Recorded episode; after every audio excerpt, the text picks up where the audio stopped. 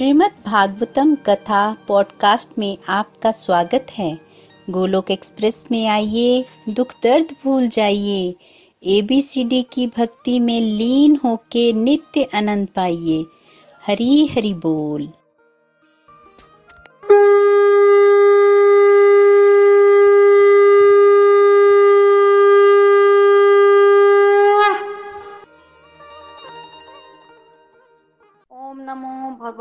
वासुदेवाय।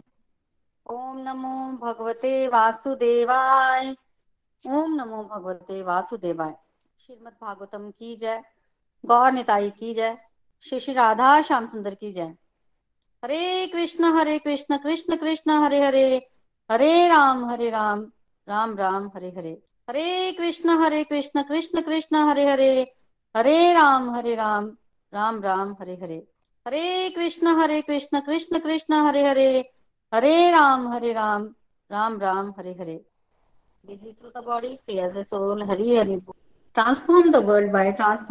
a Radhe Krishna Golok express में आइए, दुख दर्द भूल जाइए एबीसीडी की भक्ति में लीन होकर नित्य आनंद पाइए। न शस्त्र पे, न शास्त्र पे, न धन पर और ना ही किसी युक्ति पे। मेरा तो जीवन आश्रित है प्रभु, केवल और केवल आपकी कृपा शक्ति पे। जय श्री राधे कृष्णा, हरि हरि बोल। तो श्रीमद भागवतम कैंटो नंबर जैसा कि हमने पहले भी डिस्कशन की थी कि प्रथम स्कंद जो है वो अधिकारी स्कंद है। उसमें बेसिकली श्रोता और वक्ता के अधिकार के बारे में बताया गया है। दूसरा स्कंद साधन स्कंद है, जिसमें साधना की बात हुई है। तीसरा स्कंद जो है वो सर्ग सृष्टि है और चौथा स्कंद विसर्ग सृष्टि है। सर्ग सृष्टि जो मूल तत्व परमात्मा द्वारा उत्पन्न हुए उस सृष्टि को सर्ग सृष्टि कहते हैं। और विसर्ग सृष्टि जो ब्रह्मा जी ने की आगे, ब्रह्मा जी के आगे मनु हुए, मनु जी ने की, उसको क्या बोलते हैं? उसको विसर्ग सृष्टि बोलते हैं और फोर्थ कैंटो में उसी का वर्णन है। मैत्री विदुर संवाद चल रहा है।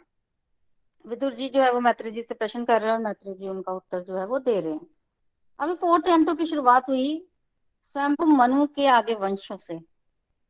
क्योंकि प्रश्न किया था ना कि स्वयंभू मनु ने, ब्रह्मा जी ने आगे कैसे सृष्टि की? तो उसके उत्तर में स्वयंभू मनु के वंश का वर्णन जो है वो चल रहा था, उनके आगे वंश के वंश का वर्णन चल रहा था। संक्षेप में हम यहाँ पर उस वर्णन को करेंगे, श्रवण करेंगे और जिनको डिटेल में उनका वर्णन जो है वो चाहिए वो श्रीमद् भागवतम ग्रंथ का में से उसको ले सकते हैं। तो मनु जी महाराज की पुत्र तीन पुत्रियाँ। पुत्र थे प्रियव्रत और उत्तानपद और पुत्रियाँ थी अकुति देवभूति और प्रसूति। पिछले सत्संग में हमने डिस्कशन किया कि मनु जी महाराज ने अपनी बड़ी पुत्री अकुति का विवाह रुचि प्रजापति से किया जिससे उनको एक पुत्र और एक पुत्री जो है वो उत्पन्न हुए। पुत्र जो है वो यज्ञ भगवान स्वयं भगवान थे और पुत्र, पुत्री जो है वो दक्षिणा लक्ष्मी माता की अवतार थी। पैदा होते ही उन्होंने अपने पुत्र को मनुजी महाराज को दे दिया। तो बेसिकली जिन माँ बाप के पुत्र नहीं होता है वो अपनी पुत्री का पुत्र जो है वो गोद ले लेते हैं। इसको पुत्री का धर्म कहते हैं। मनु जी महाराज के संतान थी फिर भी उन्होंने अपने पुत्री के पुत्र को गोद लिया। आ, क्योंकि उनको पता था कि वहाँ पर भगवान जो है वो स्वयं आने वाले हैं और वो भगवान का पालन पोषण खुद करना चाहते थे। तो पुत्र को उन्होंने रख लिया। जो कन्या थी दक्षिणा वो पुत्री के पास ही रही और जब ये लोग बड़े हुए तो इनका आपस में विवाह हुआ और आगे इनके वंश जो है वो आगे बढ़ा। और इस मनवंतर में भगवान ने इंद्र का कार्यभार संभाला और साथ ही साथ मनवंतर अवतार भी भगवान ही थे। फिर उनकी मंजली कन्या मनोजी महाराज की देवभूति, इनका विवाह करदम ऋषि से हुआ। इनकी कथा जो है हम थर्ड कैंटो में सुनकर आए हैं। तो इनकी आगे नौ कन्या, कन्याएँ हुई। जिनमें से इनकी जो पुत्री थी कला, उनका विवाह इन्होंने मरीची ऋषि से किया। और मरीची ऋषि से इनको कश्यप और पूर्णिमा, दो पुत्र जो है वो हुए। और इनके आगे वंश मतलब इन पुत्रों ने आगे वंश को और आगे बढ़ाया। फिर इनकी जो पुत्री अनुसुईया उनका विवाह अत्रि ऋषि से हुआ। इनकी कथा हमने पिछले सत्संग में ही सुनी है। इनके यहाँ दुर्वासा ऋषि दत्तात्रेय जी और सोमदेव जी जो हैं वो पुत्र के रूप में प्रकट हुए। ये साक्ष साक्षात ब्रह्मा विष्णु और महेश के अंश से उत्पन्न हुए थे। तो इनकी कथा जो है वो हम श्रवण करके आए हैं। फिर आगे आ, बेसिकली इनकी और आगे संतानें हुई। जैसे अब तीसरी कन्या, ये जो करदम ऋषि थी ना, इनकी तीसरी पुत्री श्रद्धा, इनका विवाह जो है वो अंगिरा ऋषि से हुआ और वहाँ इनको चार पुत्रियाँ और दो पुत्र जो है वो हुए। पुत्रियों के नाम थे सिनी वाली कुहू, राका और अनुमति और पुत्रों के नाम बृहस्पति जी और उत, उतथ्य जी तो ये इनके पुत्र हुए। फिर इनकी चौथी कन्या हविर्भु इनका विवाह पुलस्त्य ऋषि से हुआ और इनके आगे दो पुत्र हुए एक अगस्त्य ऋषि और दूसरे विशर्वा। ऋषि विशर्वा का नाम आप सबने सुना होगा। ऋषि विशर्वा की दो पत्नियाँ थी इनकी पहली पत्नी थी इडविडा इडविडा से इनको एक पुत्र उत्पन्न हुआ, जिनका नाम है कुबेर। कुबेर धन के देवता हैं। आप सबने नाम सुना होगा। नल कुबेर और मणिग्रीव इन्हीं के पुत्र थे। और इन्हीं की दूसरी पत्नी विशर्वा ऋषि की दूसरी पत्नी, केशनी के गर्भ से तीन पुत्र और एक कन्या जो है वो उत्पन्न हुई।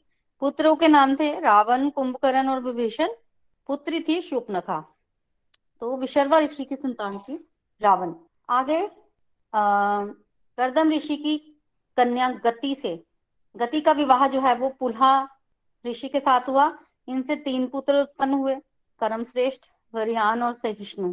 फिर क्रिया क्रिया का विवाह क्रतु ऋषि से हुआ, जिनसे साठ हज़ार पुत्र उत्पन्न हुए और उनमें से प्रधान थे बाल खिल्ले जी। तो जब भी नाम आता है बाल खिल्ले आदि तो इसका मतलब साठ हज़ार के साठ हज़ार की बात हो रही है। देवभूति जी की संतान थी अरुंधति जी। इनका विवाह हुआ था महर्षि वशिष्ठ जी से। वशिष्ठ जी भगवान रामचंद्र जी के कुलगुरु हैं और इनसे इनको सात जो है संताने, सात पुत्रों का इनसे जन्म हुआ।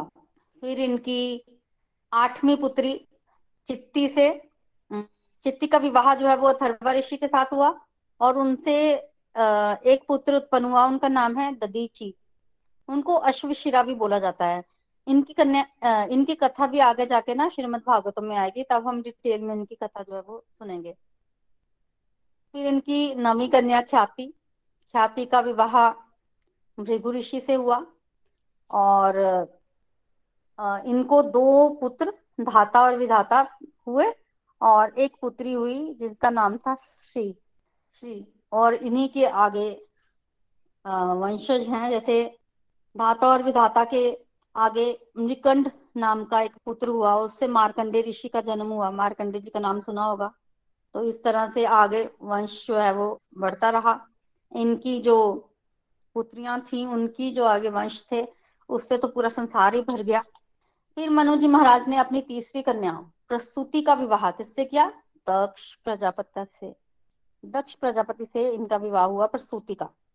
और दक्ष प्रजापति को प्रसूति से सोलह कन्याएँ उत्पन्न हुई। सोलह कन्याएँ मिली। तो सोलह में से तेरह कन्याओं का विवाह इन्होंने किससे कर दिया? धर्म से। तो तेरह कन्याओं का विवाह इन्होंने धर्म से किया।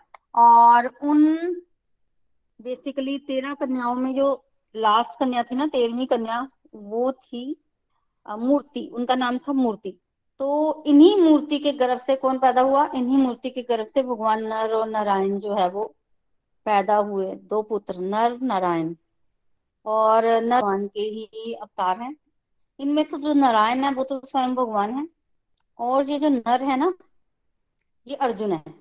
तो तब तो ये आए थे। मूर्ति देवी के गर्भ से इन्होंने जन्म लिया था। पर ये अब बाद में फिर आए। अर्जुन और भगवान कृष्ण बनकर। तो ये नर नारायण ही अर्जुन और कृष्णा है।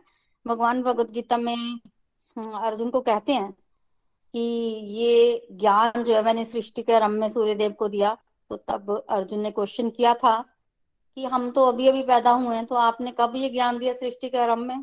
तो अब भगवान ने बोला कि मेरा और तुम्हारा जो कोई पहला जन्म नहीं है, हम पहले भी जन्म ले चुके हैं। फ़र्क सिर्फ़ इतना कि तुम भूल गए हो और मुझे याद है। तो इस तरह से उन्होंने बोला था तो ये नर नारायण वही है और ये इन्होंने बेसिकली जब इन ये नर और नारायण ऋषि जो है वो इस धरती पर आए थे ना तो पूरी पृथ्वी जो है वो बड़ी अनुकूल हो गई थी। सब लोग खुश थे समय समय पर प्रकृति सारी चीज़ें प्रकट करती थी। होता ना कि प्रकृति अनुकूल है मतलब ना ज़्यादा गर्मी होगी, ना ज़्यादा सर्दी होगी, और इनके होने पर देवताओं ने फूल भी बरसाए थे। और कई मंगल चीज़ें होना शुरू हो गई थी।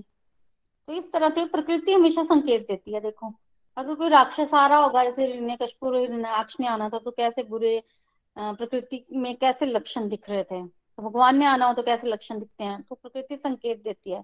जब दुर्योधन और रावण आदि का जन्म हुआ था, तब भी यही संकेत जो है वो प्रकृति ने दिए थे।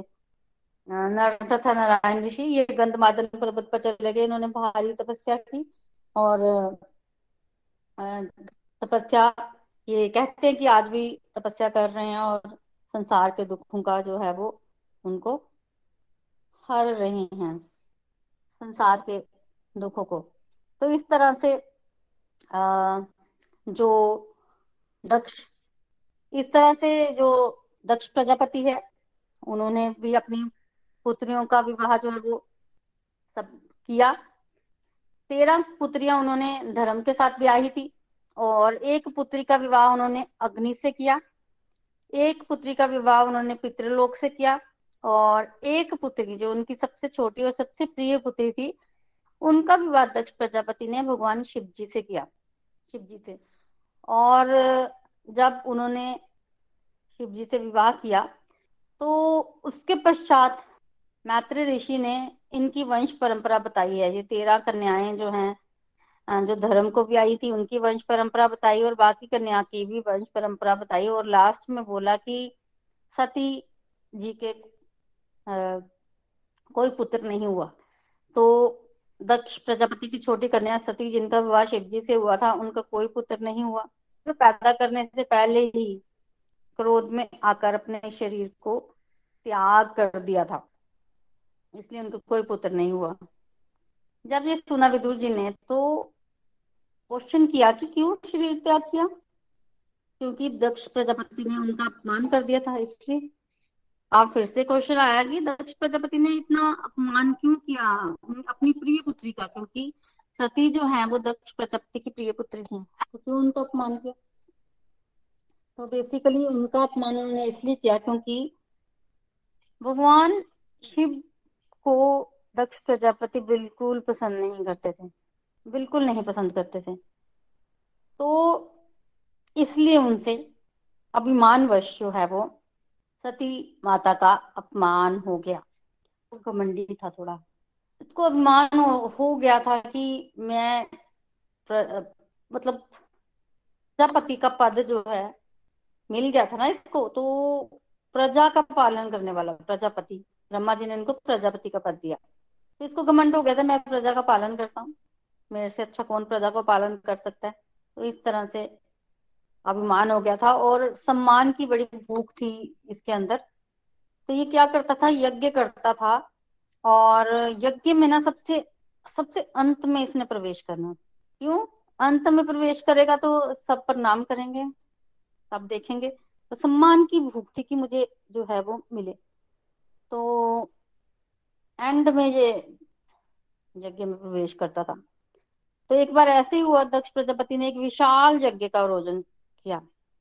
विशाल यज्ञ, उसमें देवता, ऋषि मुनि, अग्नि देवता सब, सबको बुलाया। और भगवान शिव जी भी उसमें आए, ब्रह्मा जी सब आए। अब सब आए तो दक्ष की जैसे आदत थी, वो अंत में सभा में उसने प्रवेश किया। और जब अंत में प्रवेश किया तो सबने खड़े होकर उसको प्रणाम किया, उसको सम्मान दिया। दक्ष प्रजापति बड़े खुश हुए, सुंदर भी दिख रहे थे दक्ष प्रजापति। उसी समय दक्ष प्रजापति ने देखा कि सभा में दो दो लोग बैठे हैं। वो दोनों कौन थे? एक ब्रह्मा जी और एक शिव जी ब्रह्मा जी खड़े नहीं हुए, दक्ष प्रजापति को देखकर, और शिव जी भी खड़े नहीं हुए। अब दक्ष को अच्छा नहीं लगा कि क्यों खड़े नहीं हुए। जब दक्ष ने ब्रह्मा जी को देखा तो देखिए ब्रह्मा जी कौन है? दक्ष के पिताजी।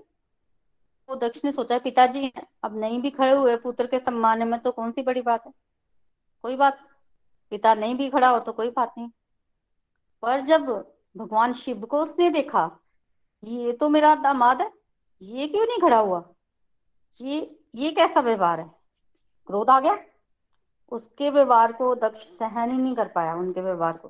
तो दक्ष से वो व्यवहार सहन नहीं हुआ। गुस्से में देखने लग पड़ा कि उसको बड़ा ज़्यादा क्रोध आ गया।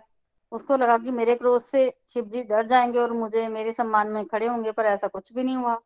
चुपचाप बैठे रहे, उसको और क्रोध आ गया। तो इतना क्रोध इतना क्रोध आ गया कि ये अब क्रोध में आग बबूला हो गया और इसने बोलना शुरू कर दिया। और कहा कि जितने भी लोग यहाँ उपस्थित हैं, देवता लोग, अग्निया और ब्रह्मा जी, सब सब सुनो, मैं एक शिष्टाचार की बात करने जा रहा हूँ। द्वेष कोई नहीं मेरे अंदर। द्वेष से नहीं शिष्टाचार की बात करता हूँ। वो शिष्टाचार की बात ये है कि ये जो महादेव बैठे हैं ना इस सभा में, ये निर्लज हो गए इसने कीर्ति धूल में मिला दी है, समाज की कीर्ति। कैसे? मेरे सम्मान में? उठा नहीं। मेरे तो पुत्र ही है। मेरी पुत्री का पति, मेरे तो पुत्र समान है। इसको चाहिए नहीं था कि मेरा स्वागत करे, मुझे प्रणाम करे। नहीं उठ पा रहा था तो मुँह से स्वागत करता मेरा। वाणी से करता। ये कैसा वीर वीर है? द्वेष के वश नहीं कह रहा हूँ, पर समाज की जो एक नियम होते हैं वो खराब हो रहे हैं ना। इसलिए मैं ये सब कह रहा हूँ। देखिए, ये जो दक्ष ने आज पॉइंट आउट किया, इसको किसी ने नोटिस भी नहीं किया था। अब दक्ष प्रजापति वहाँ सबको बताते नहीं ना कि ये शिव जी ने ऐसे किया, ये खड़े नहीं हुए। किसी को पता भी नहीं चलना था, किसी ने नोटिस नहीं किया हुआ था। पर दक्ष ने तो नोटिस किया और अच्छा अच्छा वहाँ पर उसने बोला और गुस्से में इतना बोल दिया कि ये कौन है भला? इसको तो मैंने अपनी पुत्री से इसका विवाह करना ही नहीं था। ये तो मैंने ब्रह्मा के कहने पर अपनी पुत्री का विवाह इससे कर दिया। तो इस तरह के शब्द उसने बोल दिए। मतलब उसका घमंड इतना बढ़ गया था दक्ष प्रजापति का कि ब्रह्मा के कहने पर मैंने अपनी पुत्री का विवाह इससे कर दिया। ब्रह्मा कौन है? उसके पिताजी। तो पिता को पिता कहना ही भूल गया ब्रह्मा के कहने पर। मैंने अपनी पुत्री का विवाह किया, पर ये तो घमंडी है बड़ा।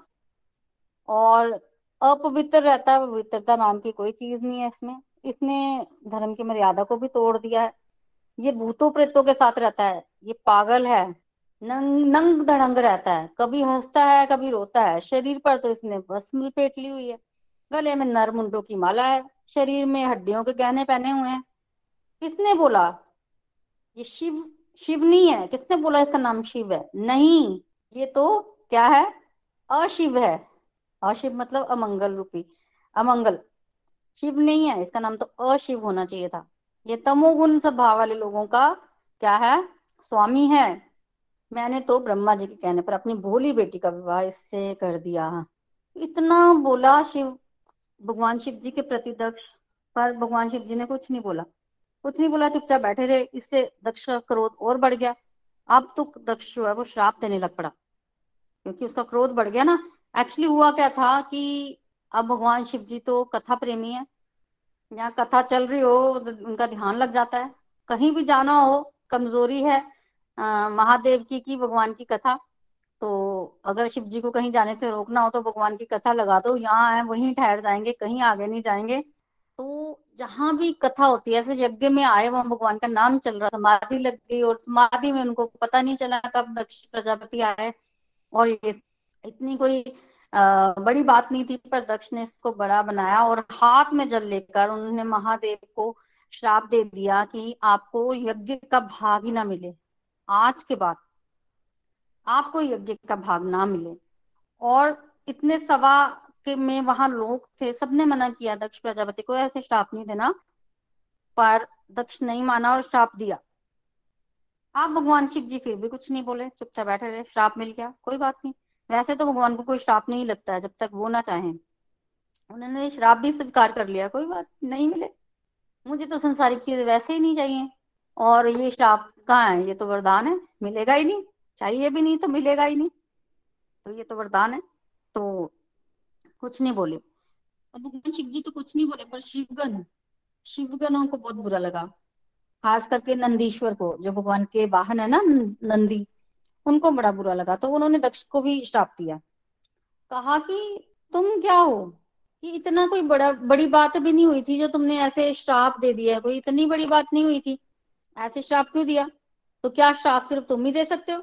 क्या हम श्राप नहीं दे सकते? मैं तुम्हें श्राप देता हूँ कि तुम कर्म कांड में ही लगे रहो, तुम गृहस्थ आश्रम में भटकते रहो। और इस जन्म मृत्यु के चक्कर में फंसे रहो, तुम्हारा मुँह बकरेगा हो जाए। तो इस तरह का श्राप नंदीश्वर ने भी दिया। जन्म मृत्यु के चक्कर में फंसा दिया उसको। और फिर तुम ये कर्म कांड करते रहो। इस तरह का श्राप मिल गया। अब अब दक्ष प्रजापति को जब श्राप मिला तो ब्राह्मणों को भी श्राप दे दिया। क्या श्राप दिया? कि ब्राह्मण सिर्फ़ और सिर्फ़ पेट पालने के लिए ये विद्या, इन सब चीज़ों का जो है वो अध्ययन करें। व्रत आदि का आश्रय लें। क्यों? क्योंकि इनको पैसे चाहिए। तो इस तरह से श्राप जो है वो दे दिया गया। अब जब ब्राह्मणों ने वहाँ पे भृगु आदि देवता थे, भृगु ऋषि वहाँ यज्ञ करवा रहे थे, जब उनको ये श्राप मिल गया ना तो उनको भी थोड़ा बुरा लगा। तो उन्होंने कहा कि श्राप क्या तुम ही दे सकते हो? हम नहीं दे सकते। तो फिर उन्होंने भी श्राप दिया। उन्होंने तो बेसिकली भयंकर श्राप दिया। क्या कहा कि जो शिव भक्त हैं जो भगवान शिव के अनुयायी हैं, वो पखंडी हों, वो शास्त्रों के विरुद्ध आचरण करें। उनकी बुद्धि मंद हो और मंद बुद्धि हूँ और राख लपेटे अपने शरीर पर। तो इस तरह का हड्डियाँ धारण करें। तो इस तरह से उनको बोल दिया, कोई चीज़ें जिनका आपने सेवन ना करना हो, वो भी उन चीज़ों का भी सेवन कर भृगु ऋषि ने श्राप दे दिया शिवगनों को। अब जब श्राप इस तरह से श्रापा श्रापी होने लग पड़ी ना तो भगवान शिव जी का मन थोड़ा खिन्न हुआ। तो श्रापा श्रापी होने लग पड़ी तो भगवान शिव जी ने सोचा कि ये यज्ञ जो है वो एक हज़ार वर्षों तक चलेगा। और अभी तो कम हो रही है श्रापा श्रापी फिर विष्णु भक्त आ जाएँगे, फिर शिव भक्त आ जाएँगे, वो आपस में लड़ने लग पड़ेंगे। तो भगवान शिव जी ने क्या किया? वो उठे और वहाँ से चले गए। और जब वो चले गए तो शिवगन भी वहाँ से चले गए। और शिवगन वहाँ से चले गए, पर यज्ञ चलता रहा। और वहाँ पर बड़ी सारी नदियाँ आई थी, सबका मन थोड़ा खराब हुआ, पर यज्ञ जो है वो सब छोड़कर नहीं गए और यज्ञ जो है वो खत्म हुआ। तो बेसिकली उस समय क्या था कि यज्ञ को ऐसे अधूरा नहीं छोड़ा जाता था। कोई भी यज्ञ को अधूरा नहीं छोड़ता था। तो यज्ञ खत्म हुआ और जब यज्ञ समाप्त हुआ ना, उसके पश्चात सब अपने अपने घरों को चले गए और फिर लंबे समय तक कोई यज्ञ नहीं हुआ। कारण क्या था? कारण ये था कि दक्ष ने शिव जी को श्राप दे दिया हुआ था और शिव जी किसी यज्ञ में, शिव जी को यज्ञ भाग नहीं मिलेगा तो ये, अब बिना शिव जी के यज्ञ कौन करे? तो कोई यज्ञ नहीं कर रहा था। अब दक्ष प्रजापति ने सोचा कि कोई तो यज्ञ नहीं कर रहा तो मैं ही कोई यज्ञ करूँ। तो दक्ष प्रजापति ने यज्ञ शुरू किया। पहले उन्होंने वाजपेयी यज्ञ किया, फिर बृहस्पति सब नामक महायज्ञ का आयोजन किया। महायज्ञ। दक्ष को अपने ऊपर बड़ा घमंड था। सबको यज्ञ में बुलाया। ऐसे कम लोगों को बुलाना होता है, पर अब ऐसे उसने इतने लोगों को बुलाया तब ऑलमोस्ट ब्रह्मांड में सभी को न्योता भेजा, पर शिव जी को न्योता नहीं भेजा। नहीं भेजा। ब्रह्मा जी विष्णु जी को बुलाया, पर शिव जी को नहीं बुलाया। उनकी उपेक्षा कर दी। अब दक्ष की यज्ञ में भाग लेने के लिए संपूर्ण ब्रह्मांड से लोग जो है वो आ रहे थे। देवता लोग आ रहे थे। और कैलाश के ऊपर से भी विमान जो है वो गुजर रहे थे। तो उसी समय सती माता ने देखा कि बेसिकली ऊपर से जो है वो विमान जो है वो निकल रहे हैं। तो उन्होंने देखा कि देव पत्नियाँ जो है, बड़े सुंदर सुंदर सजकर वहाँ से जा रही हैं तो उन्होंने अपने पति से पूछा कि ये सब कहाँ जा रहे हैं?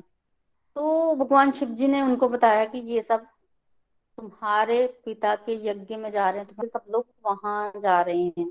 जब सती ने ये सुना तो सती बड़ी खुश होगी कि मेरे पिताजी यज्ञ करा रहे हैं। चलो, चलते हैं। भगवान शिव जी ने कहा कि हमें तो आमंत्रण नहीं मिला। आमंत्रण नहीं मिला तो क्या हो गया? अब एक स्त्री जो है वो अपने मायके में बिना आमंत्रण के भी जा सकती है। तो कोई बात नहीं, चलते हैं। भगवान शिव जी ने मना किया, पर सती नहीं मानी। तब भगवान शिव जी ने कहा कि बिना निमंत्रण के जा सकते हैं, पर तब जब आपस में और भूल से कोई किसी ने निमंत्रण ना दिया हो, पर अगर जानबूझकर कोई निमंत्रण ना दे तो बिल्कुल नहीं जाना चाहिए। क्यों जानबूझकर क्यों निमंत्रण नहीं दिया? तब भगवान शिव जी ने सारी बात सुनाई। यहाँ पर एक लर्निंग लेने की है कि इतनी बड़ी बात हो गई थी, पर भगवान शिव जी ने अभी सती माता को बताया नहीं हुआ था। आज सती माता को पता चला कि क्या हुआ था, इसलिए हमें जो है वो निमंत्रण नहीं मिला। पर सती माता कहाँ मानने वाली थी? फिर बोला कि पति, पिता, गुरु, मित्र के घर तो बिना बुलाए जा सकते हैं, कोई बात नहीं। चलिए, आप मेरी इच्छा पूरी कीजिए। तो बेसिकली सती माता जो है वो भगवान की बात नहीं मान रही। क्या कर दिया तो सती रुक गई रुक गई और साथ में क्या करें? कभी अंदर जाए घर के, कभी बाहर आए। बाहर आती थी तो ऊपर से विमान देखती थी तो उनको क्रोध आता था और क्रोध से वो भगवान शिव जी को देखती थी, फिर अंदर आती थी, फिर बाहर चली जाती थी, फिर अंदर आती थी। स्त्री चेतना होने के कारण उनके मतलब जो चेहरे के भाव थे ना, वो भगवान शिव जी को साफ़ साफ़ दिख रहे थे साफ़ साफ़ दिख रहे थे। वो ऐसे क्रोध बड़ी दृष्टि से भगवान शिव जी को देख रही थी और अल्टीमेटली उन्होंने ये डिसाइड किया कि मैं तो पिता के घर जाऊँगी। मैं जो है वो यहाँ नहीं रुकूँगी। भगवान शिव जी ने बहुत समझाया, पर बात बनी नहीं और अल्टीमेटली माता जो है वो चल पड़ी। और उनके जाते ही जब जाने लगी थी ना माता, उसी समय भगवान शिव जी को पता चल गया था कि ये कभी वापिस आने वाली अब नहीं है। और उन्होंने क्या किया? शिव गणों को साथ कर दिया और साथ ही साथ सती माता की जितनी चीज़ें थी वो सब साथ कर दी कि तुम इन सबको ले जाओ। कारण क्या था उन सब चीज़ों का? कारण ये था कि ये तो वापिस आने वाली नहीं है और जब मैं इनकी चीज़ों को देखूँगा तो मुझे इनकी याद आएगी।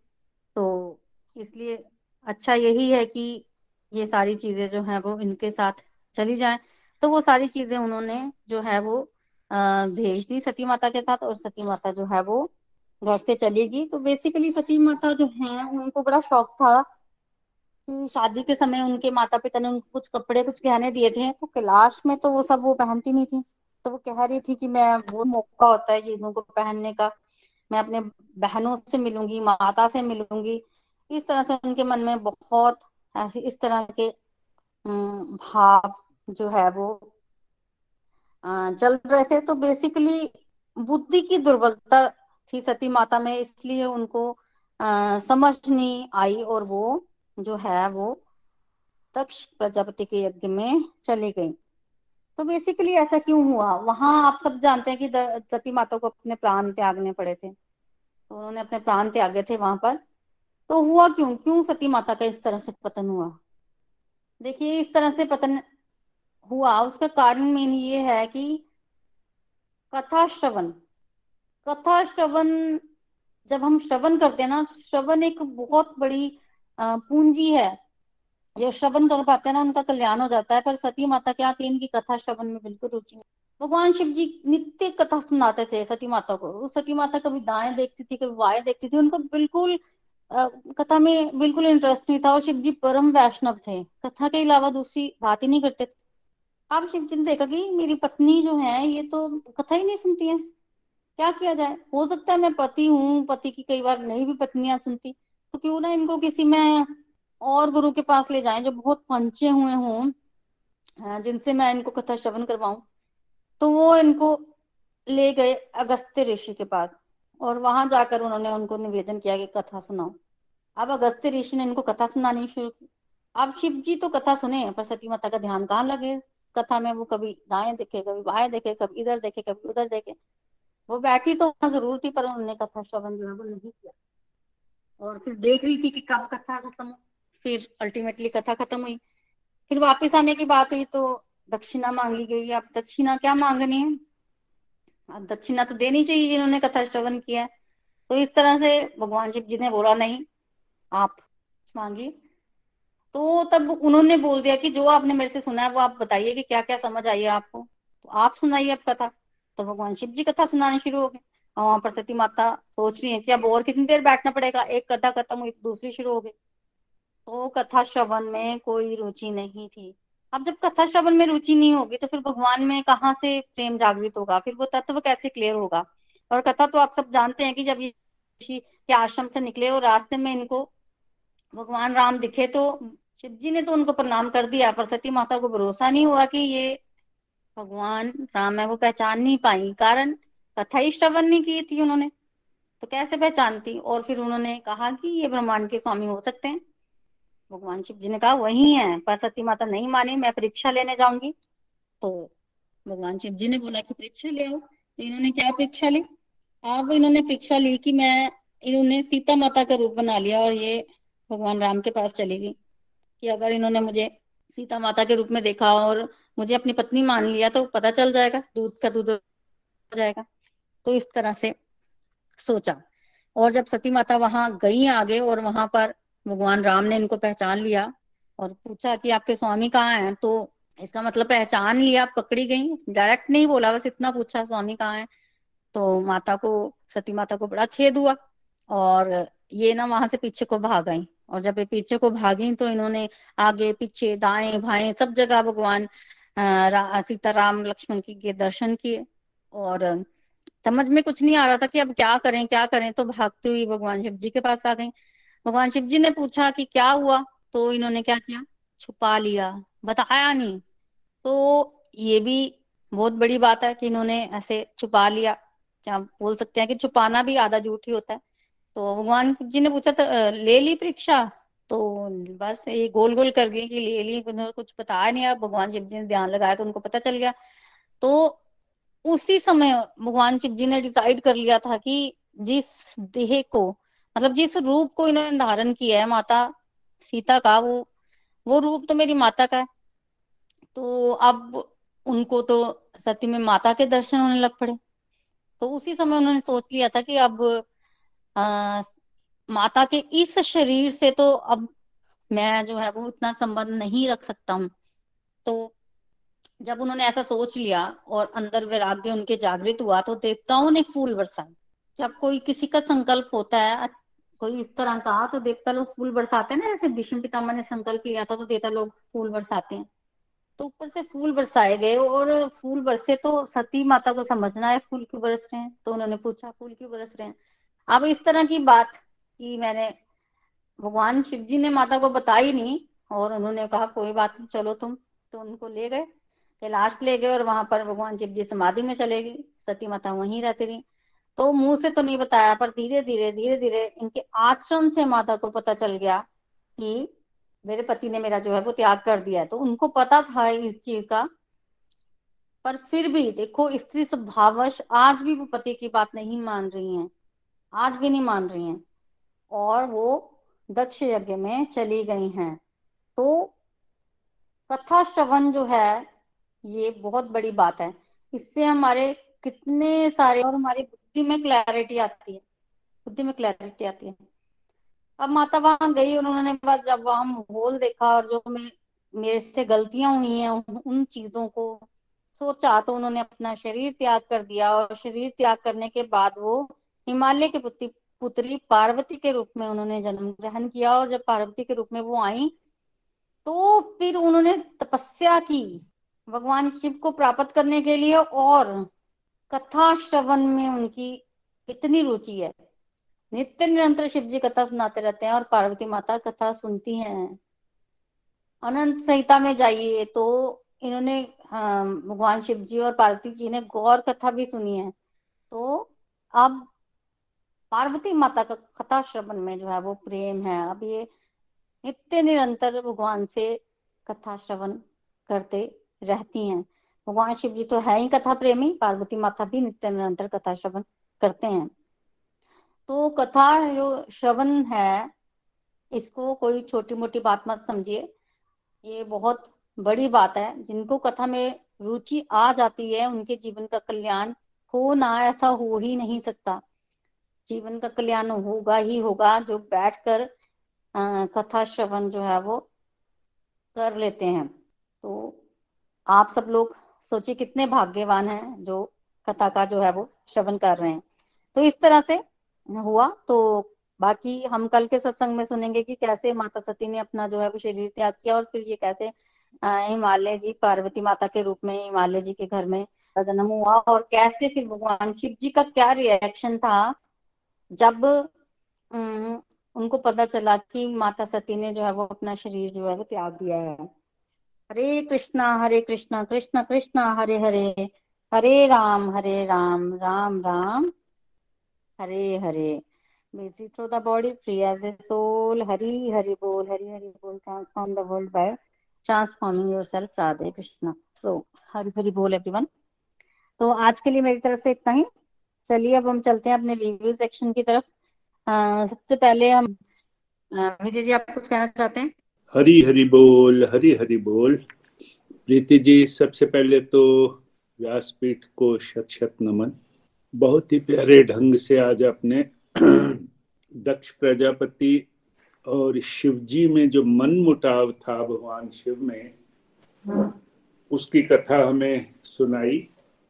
और कथा भी संपूर्ण नहीं हुई है। आपने कहा कि कल के मंगलवार वाले सत्संग में आप इस कथा को पूरा करेंगे। बहुत ही सुंदर संदर्भ है। पहले आपने पिछले हफ़्ते की कथाओं को दोहराते हुए कंटिन्यूटी के लिए ये बताया कि किस तरह श्रीमद भागवतम में पहला स्कंद, अधिकारी स्कंद है, जहाँ श्रोता और वक्ता के अधिकार बताए गए हैं। प्राइमरी श्रोता परीक्षित महाराज हैं और वक्ता सुखदेव जी हैं। परीक्षित जी से बड़ा श्रोता नहीं हो सकता सुखदेव जी से बड़ा वक्ता नहीं हो सकता। दूसरा स्कंद साधन स्कंद है। तीसरा स्कंद सर्ग का स्कंद कहलाया जाता है, जहाँ प्राइमरी क्रिएशंस का वर्णन है। और चौथा स्कंद जो है वो विसर्ग है जहाँ सेकेंडरी क्रिएशंस का वर्णन है। पिछले सप्ताह की श्रीमद भागवतम की कथा में हम स्वयंभू मुनु मुनि और करदम की ऋषि की पुत्रियों के जो वंशज हुए हैं, उनके बारे में सुन रहे हैं। आपने बड़े विस्तार से हमें बताया था ये इसके बारे में और ये भी बताया। कि जिनकी पुत्रियाँ होती थी, वो जब पुत्री का विवाह करते थे, उनसे जो बालक होता था, उन्हें वो दत्तक पुत्र बना लेते थे। ये पहले ही अंडरस्टैंडिंग थी अरेंजमेंट थी।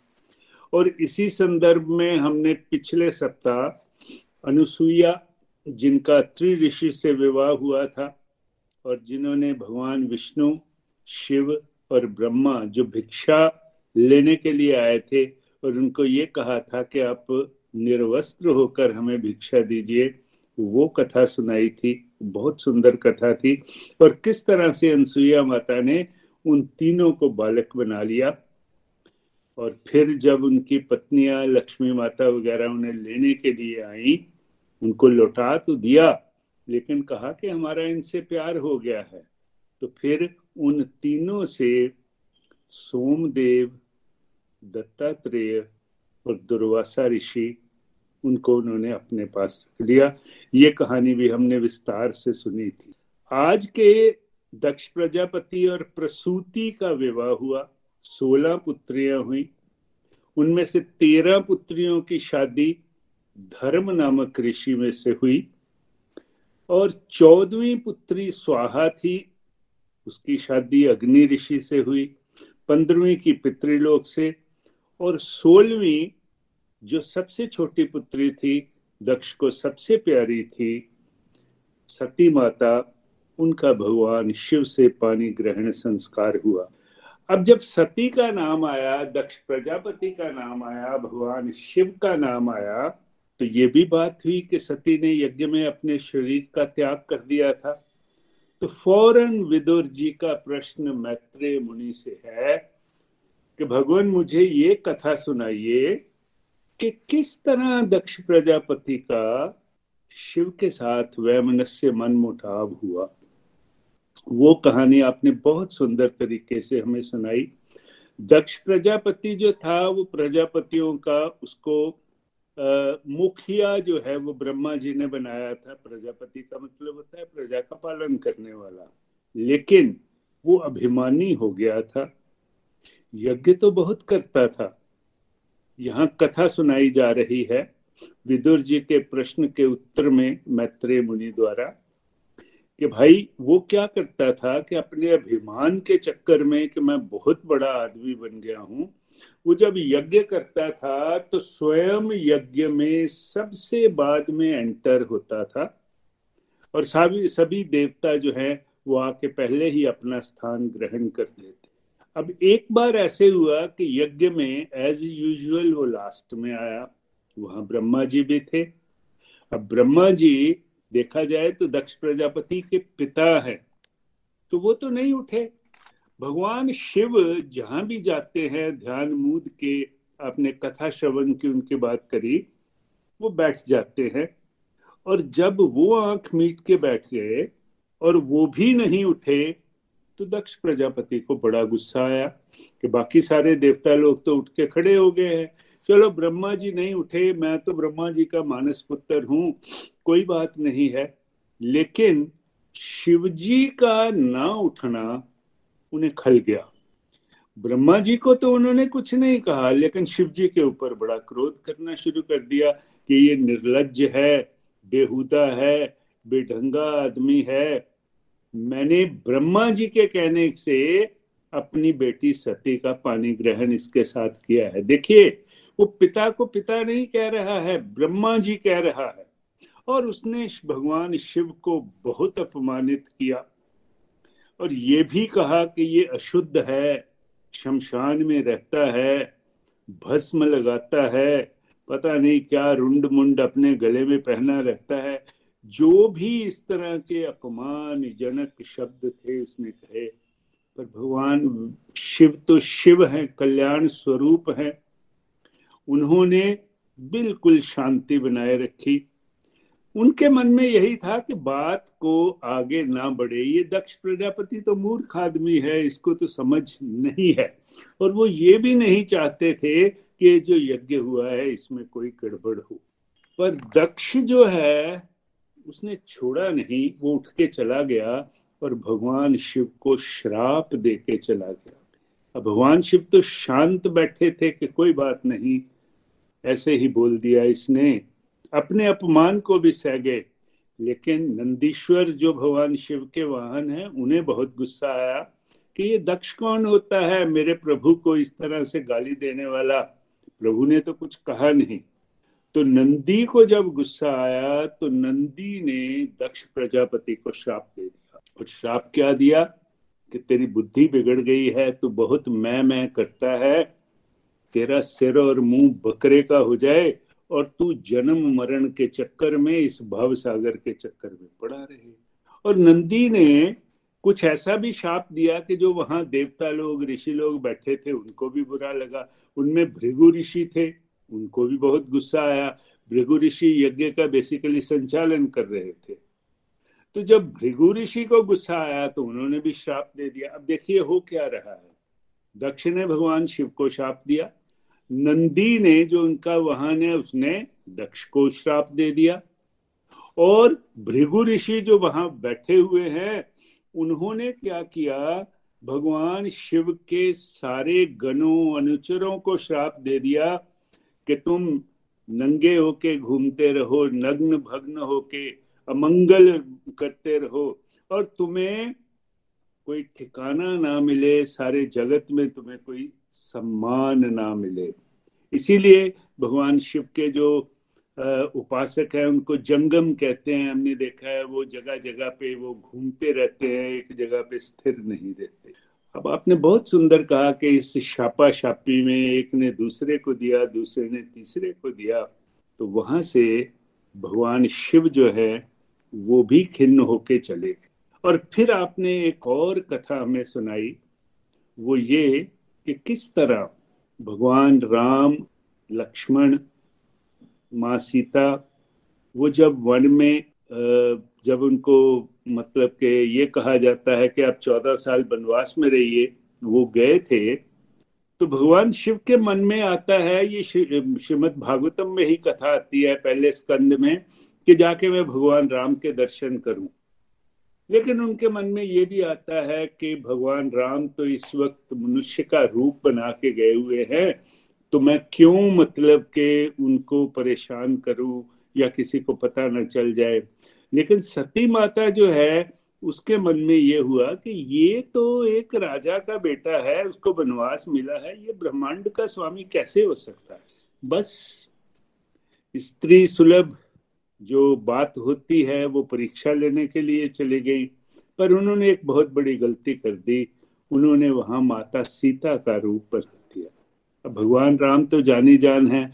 उन्होंने कहा, माता, कहाँ चली? भगवान शिव कहाँ है? मतलब पकड़े गए। वापस आके भी जब भगवान शिव ने कहा कि परीक्षा ले आई तो इन्होंने गोल मोल जवाब दिया। भगवान शिव ने ध्यान लगाया। उन्हें महसूस हो गया कि इन्होंने माता सीता का रूप अपनाया है। मेरी माता का अपमान किया है। अब सती के इस शरीर से मेरा कोई संबंध नहीं है। और आपने बहुत सुंदर वर्णन किया कि उस वक्त देवताओं द्वारा फूल बरसाए गए। बात यह है कि ये कथा जो है, वो सती के दक्ष के यज्ञ में स्वाहा होने पे, जिसकी कथा हम आपके मुखारविंद से कल सुनेंगे, उसके साथ समाप्त होगी। लेकिन ये बात है कि अगले जन्म में सती माँ हिमालय पुत्री पार्वती बनी। शिव में उनकी आस्था थी। शिव में से ही दोबारा विवाह हुआ उनका। कथा श्रवण में उनका बहुत प्रेम है और भगवान शिव भी कथा प्रेमी हैं। बहुत सी लर्निंग्स आज के प्रसंग से हैं। वो ये है कि गुस्से में कोई काम नहीं करना चाहिए। जब भगवान शिव ने सती को ये समझाया कि तुम्हारा वहाँ जाना उचित नहीं है। और भगवान शिव देखिए कितने शांत है। उन्होंने ये बात भी नहीं बताई थी कि तुम्हारे पिता ने मेरा अपमान किया था। उन्होंने इस चीज़ को इग्नोर कर दिया था।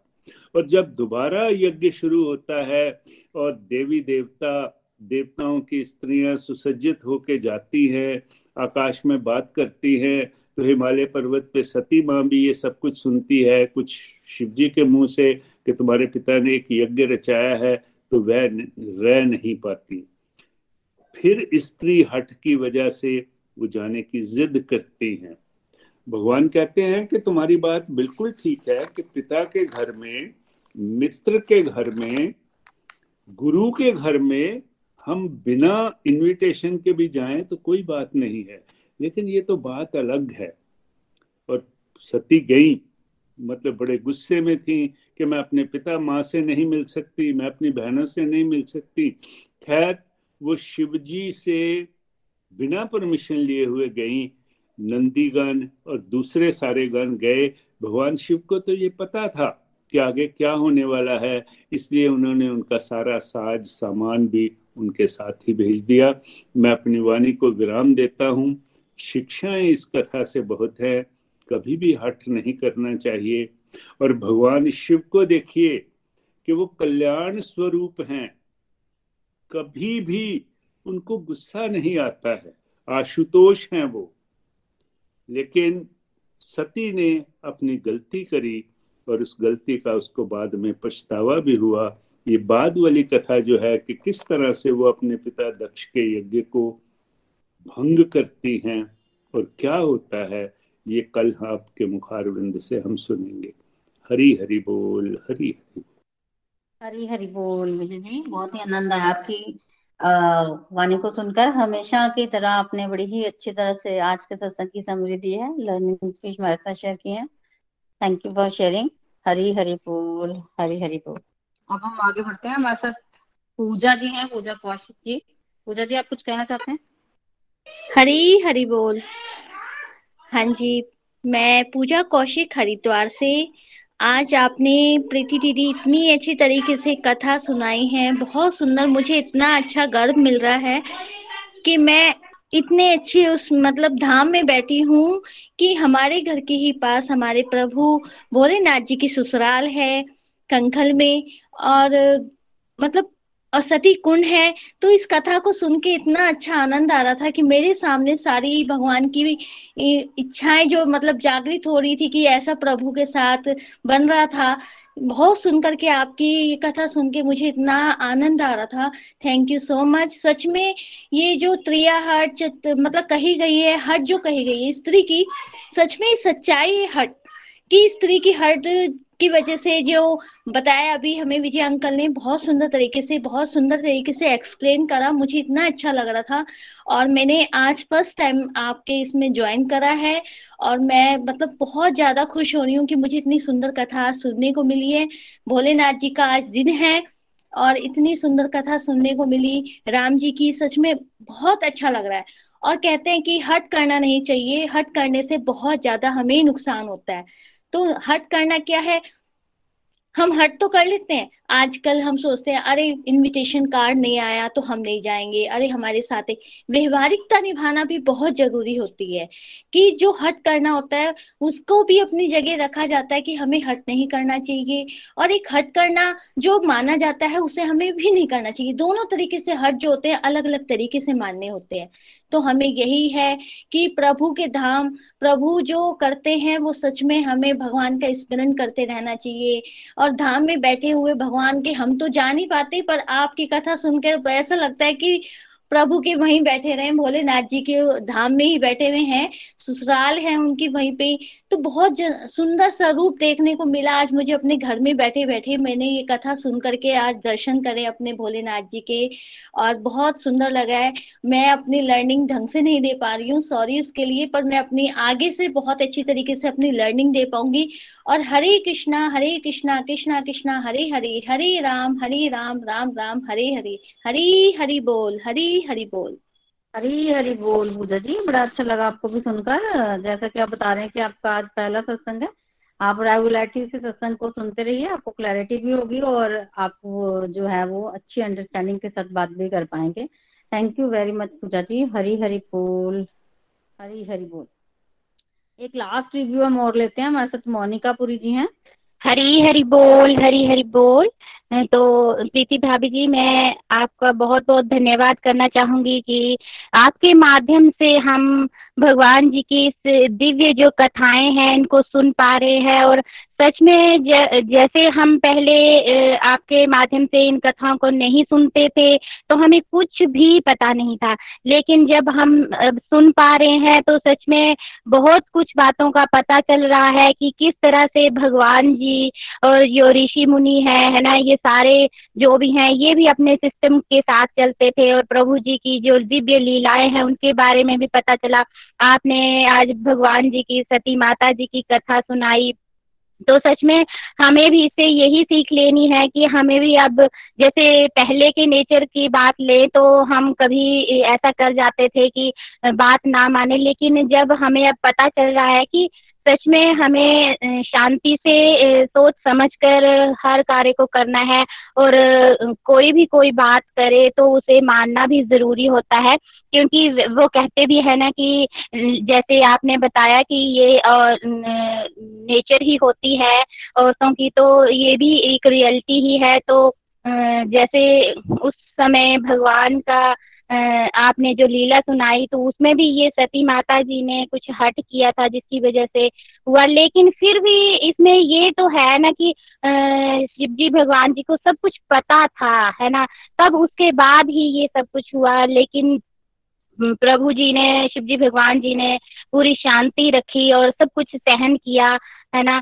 तो हमें भी इन बातों का ध्यान रखना चाहिए और आप जैसे जैसे इन कथाओं को सुनाते हैं कि आगे जाके उन्होंने सती माता ने श्री राम की परीक्षा लेनी चाहिए। तो हम लोग क्या करते हैं ना कि हम भी ऐसे ही करते हैं कि कुछ बात होती तो हम भी सोचते हैं कि हम कहीं ना कहीं किसी की परीक्षा ले लें। लेकिन ये बहुत गलत बात है क्योंकि जब हम कभी किसी को जज करते हैं तो वो हमारे लिए कुछ गलत ही होता है, इसलिए हमने ऐसी भी कभी कोई बात नहीं करनी है। और बहुत आनंद आया, जैसे आप कथा सुना रहे थे तो जैसे साक्षात दर्शन भी हो रहे थे आपकी कथा सुनाने में। ये अलग बात है कि हम अच्छे से एक्सप्लेन नहीं कर पाते लेकिन फिर भी कोशिश करते हैं थोड़ा थोड़ा कि हम इन बातों को समझे। वैसे भी श्रीमद् भागवतम जो है थोड़ा टफ है काफ़ी इसमें बताया गया है तो धीरे धीरे ही हम इन चीज़ों को समझेंगे। लेकिन बस यही है कि आ, हम ऐसे सुनते रहें और जैसे भी थोड़ा थोड़ा ज्ञान हमें मिल रहा है उसको पाते हैं। तो थैंक यू सो मच भाभी जी। हरी हरी बोल हरी हरी बोल। हरी बोल मोनिका जी। बहुत अच्छा आपने बात किया और ऐसा मत सोचिए आपकी टफ है या हम एक्सप्लेन नहीं कर पाते। कुछ नहीं है अपने आराम से कथा श्रवण करनी है। धीरे धीरे धीरे धीरे श्रवण करते करते आपकी अंडरस्टैंडिंग भी अच्छी होगी और कृपा जो है वो क्या नहीं करवा सकती। भगवान की कृपा बहुत पावरफुल है। तो कृपा होगी और एक दिन आपको अंदर से ही मतलब अपने आप वो अंडरस्टैंडिंग आएगी, आपको भाव आएगा। तो बस चलते रहिए ये तो भाव का रास्ता और साथ ही साथ ये आ, बोलते हैं ना कि प्रैक्टिकल का रास्ता है। थ्योरी में हम बता सकते हैं पर वो प्रैक्टिकल तो आप ही को करना है वो आपके साथ ही होगा। तो बेस्ट विशेष मोनिका जी। हरी हरी बोल हरी हरी बोल ईशा जी कुछ कहना चाहते हैं? हरी हरी बोल हरी हरी बोल। जय Shri Krishna Preeti ji. Thank you so much for giving me chance और जो अभी अभी मोनिका जी बात कर रहे थे, बिल्कुल मतलब भागवतम ऐसा होता है कि सिर के ऊपर से जाती है। और लेकिन एक बात ये सुनी थी कि भागवतम हम तभी सुन सकते हैं जब राधा रानी की कृपा हमारे ऊपर आती है। तो वो कृपा आज महसूस की। थोड़ा लेट ज्वाइन की, पर जितना भी सुना वो इतना वंडरफुल था। और ये समझ में आया कि जो बचपन से हमेशा डिज़ायर होती थी, मैं छोटी सी थी, मेरे दादाजी शॉपकीपर थे सोनार, और वो बड़ा ज़्यादा थक हार के घर आते थे। लेकिन मुझे होता था कि कहानी सुननी है। तो वो कथा ही बोलते थे कि कथा मैं आज नहीं सुनाऊँगा, मैं थक गया हूँ। मैं बोलती थी, नहीं, मुझे सुननी है, चाहे जो मर्ज़ी हो जाए। तो वो बहुत ही ज़्यादा वंडरफुल स्टोरीज होती थी और जिसमें कि एक मैसेज होता था। और उसी तरीके से आप हमें सुनाती हैं, जिस हर रोज मैसेज होता है। और जो मैसेजेस आज मैंने समझे, वो मैं आप सबके साथ शेयर करूँगी। फ़र्स्ट मुझे ये समझ में आया कि श्रवण जो है वो पहली सीढ़ी है प्रभु की तरफ़ जाने की तो हम लोगों में ये एक क्वालिटी ज़रूर ज़रूर होनी चाहिए और डेफिनेटली फिर एक दिन हम लोग प्रभु से ज़रूर मिलेंगे। इस जन्म में नहीं तो अगले जन्म में, पर ज़रूर ज़रूर मिलेंगे जब ये क्वालिटी हमारे पास होगी।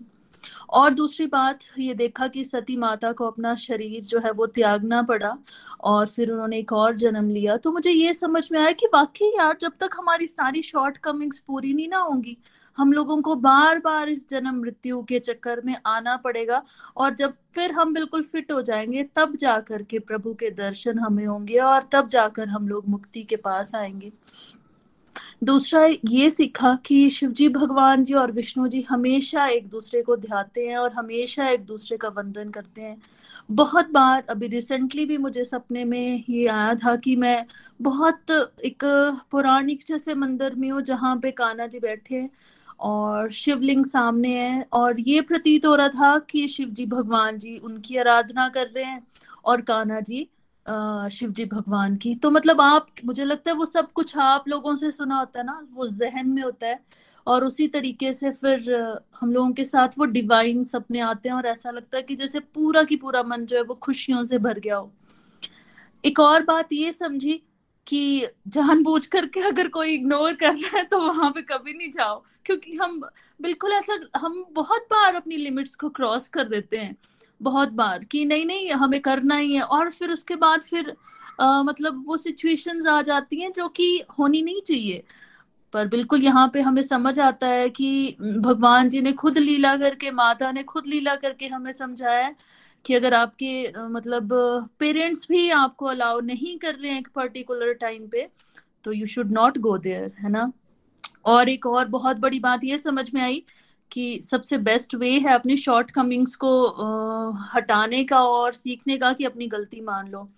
देवी मैया जो है वो नहीं मान रहे थे भगवान जी की बात, है ना? फिर वो फिर से टेस्ट लेने भी चले गए श्री राम जी का और उनको लग गया पता रियलाइज़ हो गया अपनी गलती, लेकिन फिर भी उन्होंने नहीं मानी।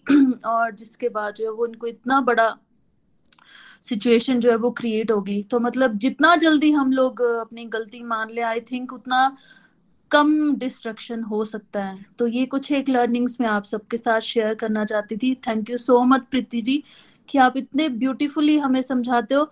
हमारी वो बेवकूफों वाली बुद्धि में भी कुछ कुछ चला जाता है और मैं ज़रूर ज़रूर आपके साथ लगी रहूँगी लगी रहूँगी जब तक कि ठीक से समझ आना शुरू नहीं हो जाएगा। हरी हरी बोल जी हरी हरी बोल। हरी हरी बोल। जी पद्मा जी एक मिनट जी। जी बहुत अच्छा आपने रिव्यू दिया है। देखिए व्यक्ति के ना करोड़ों करोड़ों जन्मों के अच्छे कर्म जो है, पुण्य कर्म उदय होते हैं तो उसको एक भागवतम की कथा का एक श्लोक का एक वर्ड सुनने को मिलता है। तो उस हिसाब से देखे तो हम सब लोग बहुत ही ब्लेस्ड हैं। और मैं तो इसको भगवान की कृपा मानती हूँ, ये हम पर डायरेक्ट भगवान की कृपा हो रही है, जो हम लोग इस संघ में भागवतम का कथा का श्रवण, अध्ययन कर पा रहे हैं। इस कृपा को याद रखिए, फिर आपको कुछ भी सच मुश्किल नहीं लगेगा। कृपा जो है, भगवान की जो है, वो बरस रही है। आज के सत्संग को हम कंक्लूड करते हैं आरती के साथ। श्री भागवत भगवान की है आरती, पापियों को पाप से है तारती। श्री भागवत भगवान की है आरती। पापियों को पाप से है तारती। ये अमर ग्रंथ, ये मुक्ति पंथ, ये पंचम वेद निराला, नव ज्योति जगाने वाला। ये अमर ग्रंथ, ये मुक्ति पंथ, ये पंचम वेद निराला, नव ज्योति जगाने वाला। हरि नाम यही, हरि धाम यही यही जग मंगल की आरती। पापियों को पाप से है तारती। श्री भागवत भगवान की है आरती। पापियों को पाप से है तारती। ये शांति गीत पावन पुनीत पापों को मिटाने वाला, हरि दर्श दिखाने वाला ये शांति गीत, पावन पुनीत पापों को मिटाने वाला हरि दर्श दिखाने वाला। ये सुख करनी, ये दुख हरनी, श्री मधुसूदन की आरती। पापियों को पाप से है तारती। श्री भागवत भगवान की है आरती। पापियों को पाप से है तारती। ये मधुर बोल जगफंद खोल सन्मार्ग दिखाने वाला, बिगड़ी को बनाने वाला। ये मधुर बोल जगफंद खोल तन्मार्ग दिखाने वाला, बिगड़ी को बनाने वाला। श्री राम यही, घनश्याम यही, ये प्रभु महिमा की आरती। पापियों को पाप से है तारती।